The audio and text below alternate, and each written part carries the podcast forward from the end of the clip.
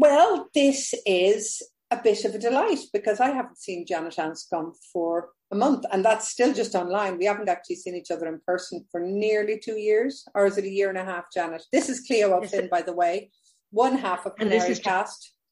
And this is Janet Anscombe, and yeah, it's about a year and a half since we saw each other face to face, and yeah, a month since we've seen each other even online because we've had stuff going on, and it's been the summer, and everybody stops for August, and we we won't be resuming weekly podcast quite yet because but we thought we'd just do one now because yeah.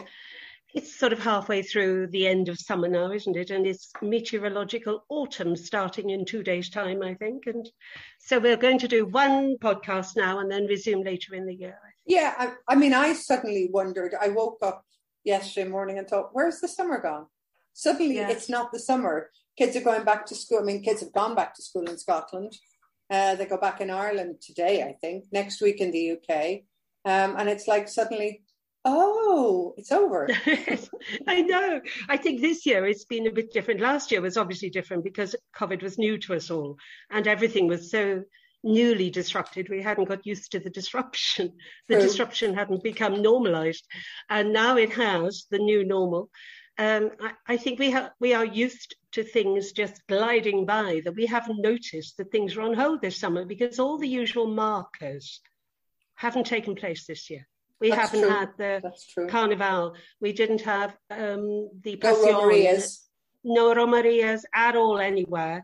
And over the last several days, they've had the the, the wonderful, huge Corazones de Tejina. Tejina in the north of Tenerife has this fiesta as part of its annual um, fiesta season, where people make these enormous, great hearts out of wood and fruit and flowers and bread and they Wonderful. parade them through the town. And they're huge. I mean, they are four times the size of a human being. They weigh about the size, the weight of a car.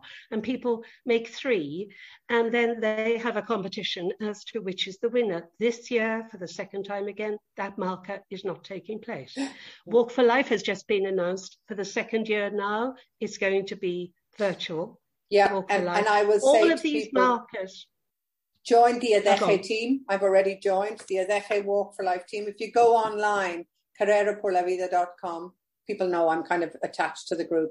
Um, you pay five euros, so you're signed up, and then you can kind of do what you like. I mean, you can organize a local walk, a swim, a cycle, a game of hopscotch, whatever. But just and then like on the page, you'll see what to do, how you can film yourself, upload videos, you can join a team. Um, and you know that is already here again, and we won't have another walk for life, but we will be able to do something online. But like you say, they are the annual markers that we kind of, I suppose, almost without thinking, use to watch the year go by. Uh, and the only one, I mean, again, here more than say back in the UK or in Ireland, or uh, has been school because school. I was just talking to some colleagues today, and many of us thought when school went back last September mm. that we'd be lucky if we got to Christmas. But I mean, my kid didn't miss a single day because of COVID throughout the, the yeah. academic year because the, the, the Department of Education organised themselves well and well in advance. Schooling has been a major triumph in terms of the COVID outbreak, I think, after an initial uh, considerable initial disruption where people had to work out systems and measures and how the hell they were going to operate. And with the assumption, perhaps, that children weren't going to be that manageable. But they have been ultra manageable. They have been more sensible than many adults. Oh yes, they have understood what is required. They have, they are flexible enough to comply and used to following rules, I suppose. So the systems that were put in place have worked for them. And yeah. it's it has been a, a, significant triumph. And the World Health Organization, I think, or the United Nations, not sure, today calling for schools throughout Europe to be opened as a matter of mm. priority. That these systems have to be in place because children, you know, one, one, one can debate the value of further education or higher education, but basic education is essential yeah, for yeah. everybody to be able to count, to be able to read, to be able to manage your money, all the basic things, and the social skills the children pick up. They absolutely have to be able to. School. I was reading online. I think it might have been in the Guardian uh, about you know groups of children in India, for instance. So obviously, we're talking about a country that wouldn't have the same access to online yes. as well as in presence education, where you know seven and eight year old girls and boys have forgotten how to read because they haven't been reading their Hindu script for eighteen months, and they have literally forgotten how to read and write. Um, which is part of you know the grounding of any educational basis, isn't it? Um, I think it not only the grounding, I, I, think it's a fundamental plank of how we retain as well as how we um, create understanding and learning. Because mm. you you can put it into the context, I suppose, you could easily understand it if you think about how one learns a foreign language as an adult, how we might have learned Spanish. Yeah. How difficult is it if you just go, say, for one hour a week conversational Spanish class, one of these um, groups where they try to teach you the language without any what they call nasty grammar, which to me is the actual framework of a language. But do this one hour a week, and people 20 years in have learned nothing yeah. because they because their classes are actually just a social meeting.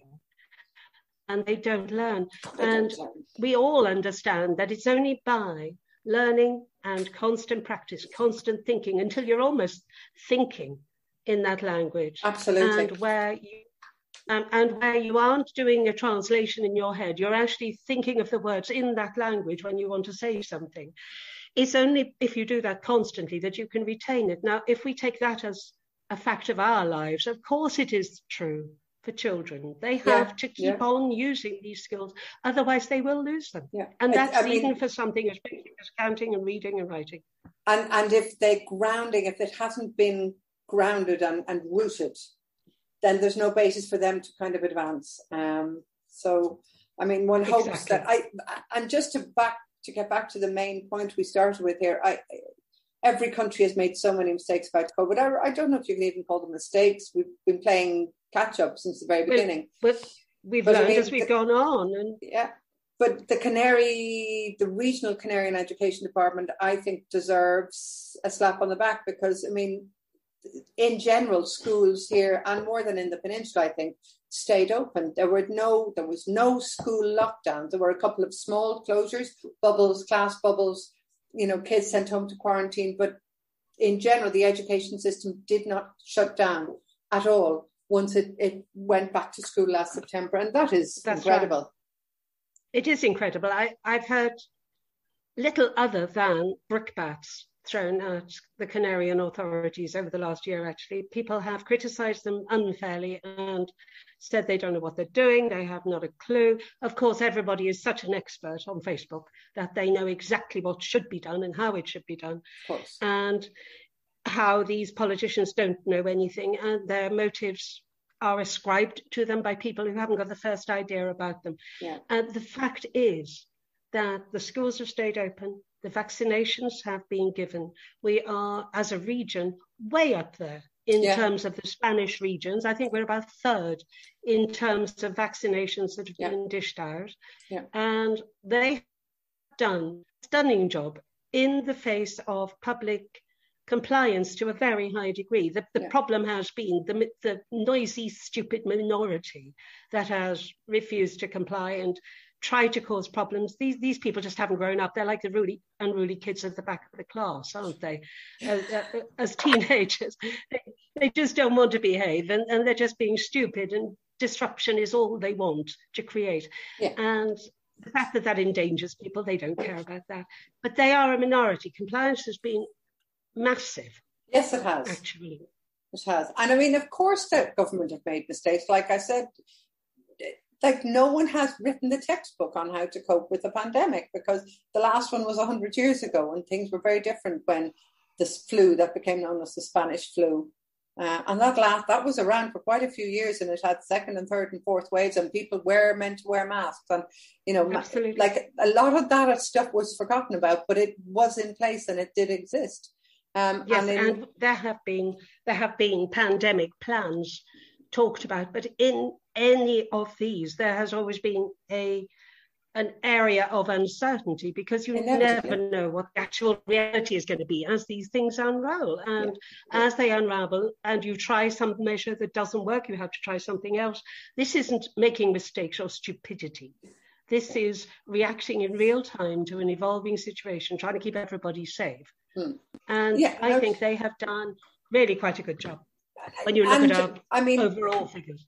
They have. And one of the things we have on our list to mention today, maybe you could explain this, is the problems that they've had with the Supreme Court. Because, I mean, if, if you say, look at, we're in level four still, Tenerife, for instance. Now, level four life, our life in level four certainly mm-hmm. doesn't feel as restrictive as we thought it was going to be because the rules have been fudged and greyed and blurred a little bit. Um, but then again, our figures are like we're under 200. We were at 800 three weeks ago. So, you know, something's happening. Okay. Yeah, but there, there are several strands to that. First of right. all, the figures. Off you go. yeah, the, the, the, the, figures are um, a red herring, really, because they had a huge um, testing program and that obviously inflated the figures because the more you test the more you're going to find. This of this course. doesn't mean this doesn't mean the figures are false. It doesn't mean they're fake or fraudulent. It doesn't mean that there is a conspiracy to inflate the numbers. It's just if you test you get the results. And they've been testing more therefore they have got higher figures this is inevitable, and it is why they are saying, as a government, as a health department, that case figures can't be used as the yardstick anymore. They are saying this openly, that what you have to take into account is not case figures now, but fatalities and hospitalizations, and in particular, intensive care cases. That is, it is those figures which form the basis of the majority of the placement in a level it is not the only consideration, but it is a major part of how they decide. And it is the reason the Tenerife remains in level four, while no other island is in level four. I think Gran Canaria, Fuerteventura are now three. Yeah, Gran Canaria, Palma three. two, and, uh, but we remain in level four. And it's because of those sorts of figures to do with hospitalizations and active cases and um, numbers in intensive care and in Tenerife, those are concerning to such an extent that staff have had to be brought in from, okay. from other islands. So case numbers aren't really the issue, but the problem with maintaining control and the reason that level four feels so light, it's almost like level three light. Yes. It, yeah. It's easier than level three. And people have been mocking the government. Oh, they don't know how to impose. The problem has been that the measures that should be in place, according to the Canarian government, they want a curfew. They want um, no botellones in, in the night. They, they want to stop people mixing and they want to limit groups and they want a COVID pass to get into certain types of environments. They have introduced these rules. Unfortunately for them, there was no framework, legal constitutional framework within which to impose those rules because they had been imposed as part of the national estado de alarma, the state of emergency. And when the national government lifted that, the Canarian government continued to try to impose its measures according to levels, and that would have made level four very tough. Curfew, okay. COVID pass. 6 you know, p.m. closure absolutely, of bars. Absolutely, closure of bars, groups of two or four maximum. Yeah. None of those, they were challenged in court, and the court said, no, without the legal framework, you can't have those measures in place. And so, what is happening as it happens right now? It is midday, 12 o'clock, it's four minutes before 12 um, on Monday morning, and they have been meeting in Gran Canaria. The Canarian government's cabinet has been meeting in Gran Canaria, Las Palmas, since half past 10 this morning to decide what measures should apply in which levels and what legal framework is necessary to make them unchallengeable. Okay. And that is going, because this is now being legislated, it has to be approved by the Canarian Parliament. That will be soon, but we are still currently in August and it'll take a week or so for, okay. for that to happen. But once that is legislated, the measures will be in place within a legal framework, a constitutionally valid legal framework that even the Canarian courts could not overthrow. Because so if somebody wanted to challenge these measures, whatever they will be, and we'll find out later today what they're likely to be, we'll know for certain once it's been approved by Parliament. But once those measures are in place, the only way they can be overthrown is the national okay. Supreme Court. Because I think people tend sometimes to get confused by the different levels of, of I of decision making that the autonomous regions have, because you had curfews that were allowed to be imposed in other parts of Spain because their constitutional courts or their supreme courts allowed the government to pass those measures, but the Canarian courts didn't, and you know that has to be borne in mind as well. That you know, thanks thanks to the degree of autonomy we do have, uh, the Canary Islands has been able to bring in certain measures that maybe gave us more freedoms, but it also meant that the Canary courts were able to restrict the, the autonomous government or the regional government. So that needs to be borne in mind all the time when comparing, say, what's happening here to what's happening in Barcelona, what's happening in Valencia. Absolutely. The, the regional governments have certain powers and they can enact legislation applicable to their regions within their constitutional limits, which is why the Canarian government can't, for example, stop international arrivals because a regional government does not control the external national boundaries of a country. Sure. So the Canarian government can't impose any rule that affects the boundaries, say, of Galicia or Valencia. Mm-hmm. And if you try to limit arrivals from Britain or America or India or wherever, you are closing a national boundary. Exactly. And a regional government doesn't have that power. But within the powers they have got, um, once they've legislated, that is something the courts can't. It's logical that if a democratically elected government, which is what we've got, is elected and legislates mm-hmm. a law, then obviously the judges can't throw out a law. Otherwise, you haven't got a democratically elected government. Exactly. It makes a mockery of it. Exactly. Okay. So we will find out later today what legislation is going to be put in place. And I would hazard a guess that within a fortnight we will be feeling level four in all its force.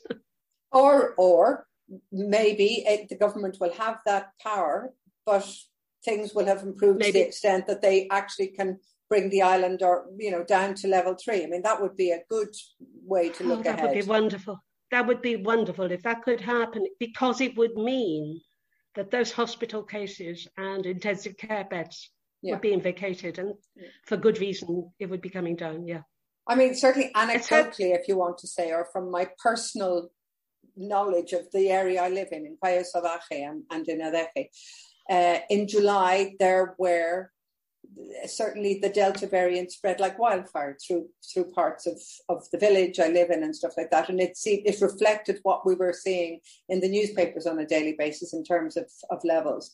And even Highly looking at um, active cases in Adeje, they were going up by 20 and 30 every day for about two, two weeks. And it was quite alarming. But again, that's leveled off and has begun to drop. So, you know, I'm I hope as a, someone who lives here, uh, just thinking of say my own health on a personal level, that that is a reflection of a reduction in the the the rate of the delta infections. Um, also an indication, hopefully, that more people are vaccinated, less infectious. Uh, and I do think the vaccination program is working in that extent or to that extent. The, vac- the vaccination program is key and effective the question now is how long the immunity lasts for and whether boosters are going to be needed. And politically, the booster thing is not an easy subject because there are countries around the world, many countries around the world, in fact, the majority of countries around yeah. the world have not even had their vaccines yet. No, so no, exactly. when we say cases are going down and everything is looking good, yeah, for the moment, this is not over by no, a long no, no, no. No, and I mean, I know like countries now, like Spain, like Ireland, like the UK, are buying or ordering, um, you know, millions of vaccines to then go to COVAX, which is the yes, the world exactly. vaccination program. Yes. So, I mean, I, I do think in general countries are realizing that their own safety relies upon, you know, increased safety for other parts of the world too. So, I mean, that's in general, that's a good trend to see it's a wonderful trend to see. In fact, it really does. Well, one can hope that it will make at least some people think and understand that we can only survive as a species if we all work together because at the moment our planet is in trouble. Mm. And if we don't start pulling together in, in, in a meaningful way, mm. where our own selfish interests aren't the only thing that matters, if we can't do that very quickly, all of this is irrelevant. Yeah. Because we are not going to survive as a species. All right. Well, that's a very glum note. okay. First of all, I wanted to just bring in a few little things. Um, Michelle Alonso. I, you know, now if people don't know, Michelle Alonso is a, a Tinerfeña. So she's a Tenerife based swimmer. She was the flag carrier for Spain at the opening uh, ceremony for the Paralympics, and she won a gold yes, medal. She She's won another gold yesterday in the pool, and uh, she does she, do training here in the, in the T3, the Tenerife Top Training brilliant. Centre, and it's just I I have the Paralympics to me move me in a way that the, the other Olympics don't. Because in a sense I feel the Paralympics is so much more to do with the true meaning of sport and the taking part is what matters. Even though people want to win and they are winning um, people who get to the Paralympics have probably had to do so much more to get there I think there is a very good argument. I mean, uh, there are arguments on all sides of this, but there's a very good argument for seeing the Paralympics as the real spirit of the Olympics yeah. because there is no corporate money. There is no sense of global corporatism and celebrity lifestyle as, as can That's be associated true. so much with, with big sport and the money that goes in, and the International Olympic Committee themselves almost forcing the Olympic Games on communities that no longer want them because they suffer because of them, people traveling around the planet to go and see them. By contrast, the Paralympics are people who have had none of the advantages of big sport, of big sports men and women. They have instead had to overcome their own varying disabilities and disadvantages and are competing for their own sense of self-esteem, value, and dignity as a human being despite disadvantages. Mm. I can't think of anything more positive than that. And represent their country, and their country wants yeah. them to be there. Um, Absolutely. And, and, I mean, I suppose the, the the previous Olympics, I mean, the Olympics back in at the beginning of August, was dominated by issues of mental health, really. You know, by yes, the question of yes. the mental health of the athletes taking part in that because of the kind of pressure they were under, because of the whole sure. celebrity aura surrounding them. And you don't get that in the Paralympics. No, you don't. I mean, and you I think not. that in itself is a reflection of the true merit of, of the of the Paralympics. Absolutely. And Michelle Alonso, I mean, let if a if what we have come to know as an able-bodied athlete had achieved what she has achieved, we would be calling her one of the greatest sports people of all time. Yeah, yeah. She's now won. She's now won gold medals in three consecutive Olympic Games because she won gold in uh, London 2012, and Rio. Rio 2016, and now Tokyo. Gold medal in each one for the 100 meter breaststroke. She's just set a new world. That's right. Record. She did set a world record. It, and, and when you watched when you watched her swim that final 50 meters, they have a bar that they move along. It's a graphic bar. Yeah. It moves along the water. And, and if someone's on for a world record, that bar me- measures how close they are to it. She was always ahead of that bar as it moved. And at one point, she was so far ahead of the rest of them, they couldn't get them all in the same screen. No, no. And they lifted the bar for the last 20 meters, I think, because they were saying before she touched, she has a She's new world it. record. Yeah. Yeah, yeah. She she couldn't go slowly enough at that point yeah. to lose the world record she yeah. had set. And, and God forbid that anyone would stunning. think that that these are easy sports to take part in. I mean, these para Olympians train long, train hard, are super fit. They are super dedicated to their sport yes. and to each other and to their teammates. And, and that should never be forgotten. Absolutely. That if, if someone else had done what she has done, they would be lauded as the Adam Peaty or whatever that British swimmer, for example, you know, he he's done something similar, and now he's doing Strictly Come Dancing. I mean, this, this is There how cele- this is how celebrity like big sport has become, and this is what you don't see in the Paralympics, and that is why I actually quite like them. I do. I mean, I'm just, I'm trying to look it up. There's a guy who, a, a, an Irish runner, and he won gold again uh, in the, I think it was the 200 meters dash. He's now known as the fastest Paralympian in the world because he has four gold medals Oh, for the sprint. Um, and I mean, but again, like you say, if someone had won gold for four Olympics in a row, their name would be much more widely known, and these people should be. But in a way, it's good that they are able to continue to train and practice their sport exactly. without that glare of. Exactly. And, and I mean, maybe it is. Maybe there's a wider question we need to look at as to why do people need to have or need to to abuse celebrities so much that they put them under such a mic- micro microscope and want to know everything about their lives and their thoughts and their hairstyles and their nail colors and everything. Um, it's it's fantastic that these people are admired and hailed as heroes, but they also need a modicum of privacy as well. Absolutely. And there have been, it's been quite a big year for that because perhaps because of COVID, because people have started to realize how their mental, how their own mental health is affected by being shut up, by being confined perhaps to, well, children learning online, for example, or Mm. parents perhaps spending more time on social media and finding out some of the nasties that hide in the cracks there. And who knows? But people have over the last year and a half, and of course the ongoing fear of catching COVID and maybe the fear of an unknown vaccine. Who knows what has what pressures have played on people, but they have become aware of their own mental health much more in the last year. Yeah. And sports people have been turning around. People like Ben Stokes getting um, uh, a settlement today from the Sun for a completely gratuitous and vindictive story about something that had happened to his mother before he was even born That's, that's using correct. his using his name Yeah. and his celebrity to have a, a titillating story about his own mother 30 odd years in the past it's it's unacceptable just just for They a one day headline. exactly naomi osaka walking out of um, The press conference. out of a, um, out of a press a major conference which is a part of her job and she recognizes it but that which is a part of her job has now become so personal yeah, yeah. personally invasive that she is right to say, hang on, we need to talk about how big sport owns the sports people. They, they aren't individuals anymore. They are Mm. owned by big sports, like rollerball. I don't know whether anybody remembers this film. It, it affected me hugely when I saw it as a teenager. And in a way, it has never left me. And to me, big sport is like rollerball. And this is one thing the Paralympics doesn't have.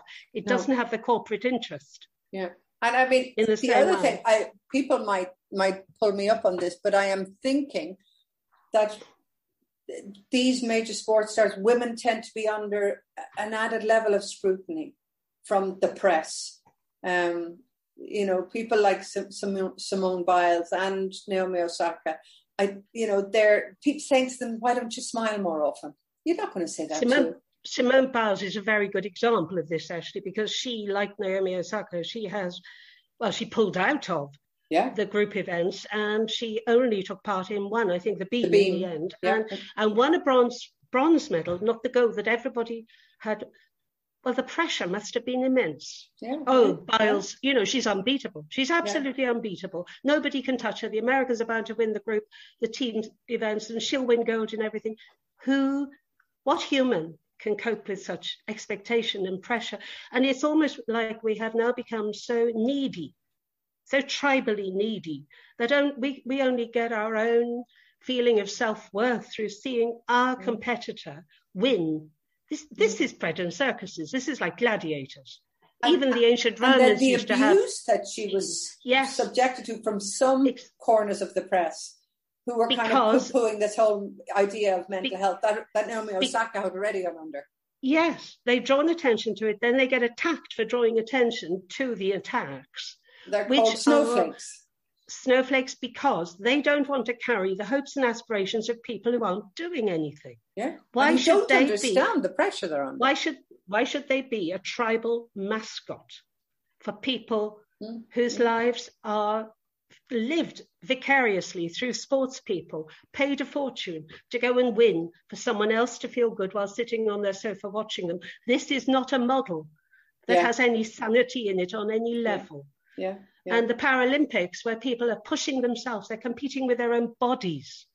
Very to me, much so. this is wonderful. And Michelle Alonso, well, they call her the Little Mermaid, the Little Canarian they Mermaid, do, they do. A, a, Sirenita Canaria. Yeah. And she, when you see her swimming, you think this person doesn't belong out of the water. No, It no. is her natural environment. The woman is a fish. Well, and, and I'm delighted to say, from the window of my office where I'm sitting now, in front of the cultural centre at the bottom, about two months ago, they created a long mural of women who make a difference in our lives in the Canary Islands. And there's about 10 or 12 women there, and Michelle Alonso is one of them.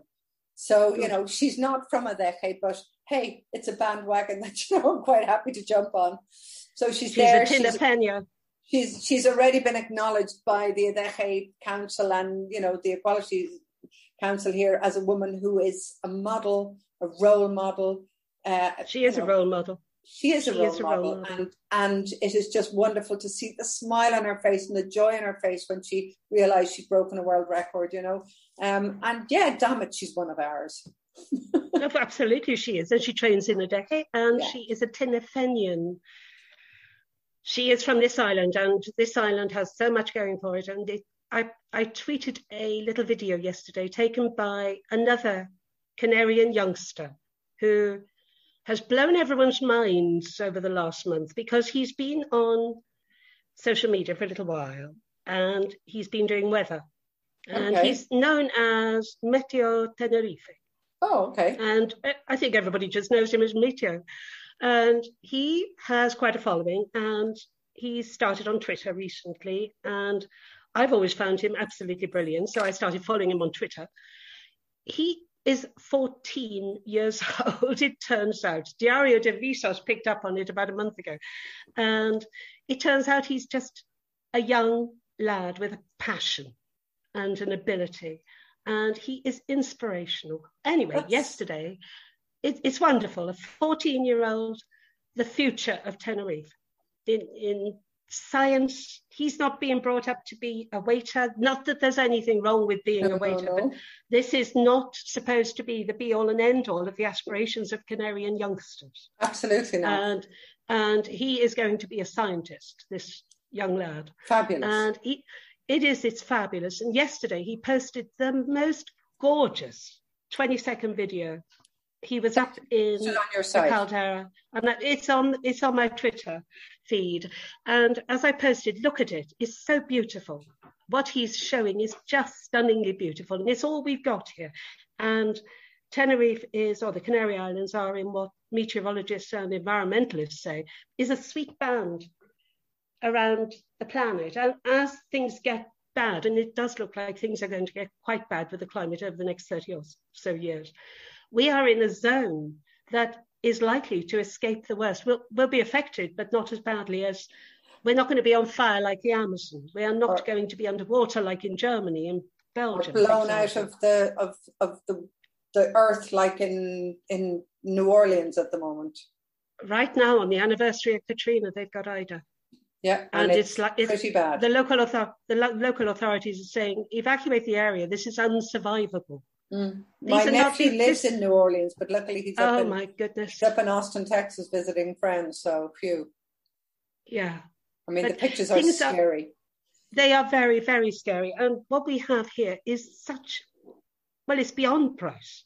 It is beyond price. And I know you said earlier, yeah, I'm, I'm a bit glum at the moment. I'm not actually. I'm not glum. I, I'm quite positive. But I recognize, I think, for myself anyway, that things have changed so much that we, we have talked, haven't we, over the last year or so through the COVID outbreak about the idea of things getting back to normal. There is no normal anymore. I think Mm. we have to recognize that things have changed and Yep. we are in new territory and we are going to have to get used to the fact that this is now normal and it's going the new normal is constant change Exactly. because things are things are There's going no to continue getting back changing to anything. no and so with that in mind and post brexit and post at least third or fourth wave of COVID in Europe, I'm not going to continue with the day to day sort of advising on which buses are cancelled and whether the schools are opened and okay. whether you can go up to Teide this weekend or not. I'm not going to do this anymore. I'm certainly not going to be advising people on whether they can have a PCR test or an antigen test or whether they need a LAMP test or whether they need to fill out a passenger form. People have to travel. Yeah. People have to travel. And travel is an essential and necessary part of life. We need to limit that to the essential is in my opinion otherwise we are speeding up a catastrophic situation for the planet and therefore mass vacational travel has to stop in my opinion it has to stop i can't just say we have to reduce it just stop and i've been attacked for saying oh you you wanted your holidays when you were a young woman and now you want to stop travel no i don't want to stop travel travel's essential some holidays are vital but when I hear people saying, well, you know, we've been over five times this year already, we're just looking for our sixth, but we think the rules have changed since we were over a month ago. Can you just tell us? No. Go home and stay there. you shouldn't be trapped. there is no I have no qualms anymore about saying to people, you do not need to be going to Poland for lunch. And I've seen adverts for this. True. Good point. Go to Poland for lunch. Yeah. Go to go to Bahrain for a weekend. Grow up, Why? behave. The, half the planet's underwater, the other half is on fire. Stay home unless yeah. you have to go somewhere. And then we are maximizing our ability to carry on as a species for as long as possible. Yeah. That is my goal now, and that is what I've tried to turn my website into. It'll probably go nowhere because I think as a species we aren't able to be mature enough to to do it. But that is where I am locating myself from now on. Okay, so you you take more than one step back, Janet, because you're adapting your online presence and changing it slightly. I am doing, I am trying to practice what I preach. Fair I'm enough. going nowhere. I'm not traveling unless I absolutely have to. And nothing at the moment requires me to travel. Um, if I had to, I would, but I don't want to. And it's not because of COVID, it's not because of fear, it's because I think we need to start acting responsibly and we need to start looking after this place as well. Lately, there have been reports in the press, we've all seen them, about cars nose to tail trying to get up to Teide. The national park can't take that sort of environmental damage. So now mm. they are looking at ways of restricting, as the. Cabildo says, as the Cabildo says today, they, they can't close the road through the national park because it's an aerial it, it, it's um it's, it's a vital a road route. yeah yeah. It's a vital road through the island. But what they can do is they can say that once you get beyond a certain part it is just drive through. You can't okay, stop. you can't stop. Um, so what they're looking at now is making if you like park and ride areas. Okay which they did a couple of years ago. Yeah but but making that as the norm Perfect. Because now, because now the Cabildo is in charge of the national park. It used to be a government thing, and now it's That's the true. Tenerife Cabildo and they've done quite a good job. But there is an issue with vigilance right now. But they are working with the Canarian government to try to find ways of dealing with the problems. It's another example of when you have a change of system, you actually need to find out what works. And sometimes nothing is going to go exactly as you plan every step of the way. Mm. You're going to find that some things work and oh dear, that doesn't. So let's go back and try something else. Whether you're dealing with a pandemic or stopping crowds going up Teide, this is how society functions. And they are working on ways of protecting the national park. And we could find in you know in the not too distant future that we can't go up anymore and just park and walk up in the national park. We're going to have to get a bus. Well, I think that suits me. I fine. think nothing wrong with it. Suits me fine as well. Good. Suits All right. wrong with it. I can still come and see you in about you can always you because can always I have things to do. I have a I actually have to make a trip, but it is an essential trip. Um, exactly. But when I'm exactly. back, I will finally make that trip up to see you, Janet. We will sit at a distance in the outdoors and have coffee and croissants. We'll have coffee and croissants in the pergola, and maybe we'll do a podcast from there. I think that's an excellent idea. And the chickens we could can take that. part. The chickens can take part as long as they don't walk all over my computer, yet. It'll be a quack, quack, quack cast. a quackacast. We shall try it. A pod quack. A pod quack. Oh, okay. We could keep people. Okay, we'll say to people, send your puns in, please. Give us. We'll pick the best punny name for a an in presence podcast with Janet's chickens. Absolutely. So we will. All right. So then. We well, I sh- we shall do that soon, and I will talk to you in a couple of weeks, everybody, as will Janet. Absolutely, and, hope- and we will carry on doing these later in the year. We'll resume and then we'll do them regularly. Yeah, by the second half of September, we hope to get back on stream when, yeah. you know, I'm not even going to talk about normalities, when we're back into a new rhythm and uh, we will let you know how we're going.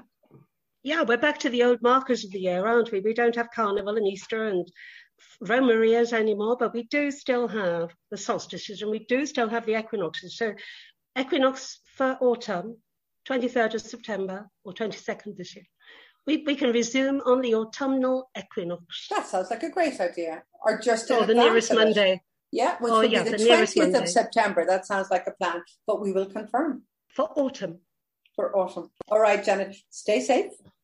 And you. And we'll talk soon. Bye-bye. Bye, everybody.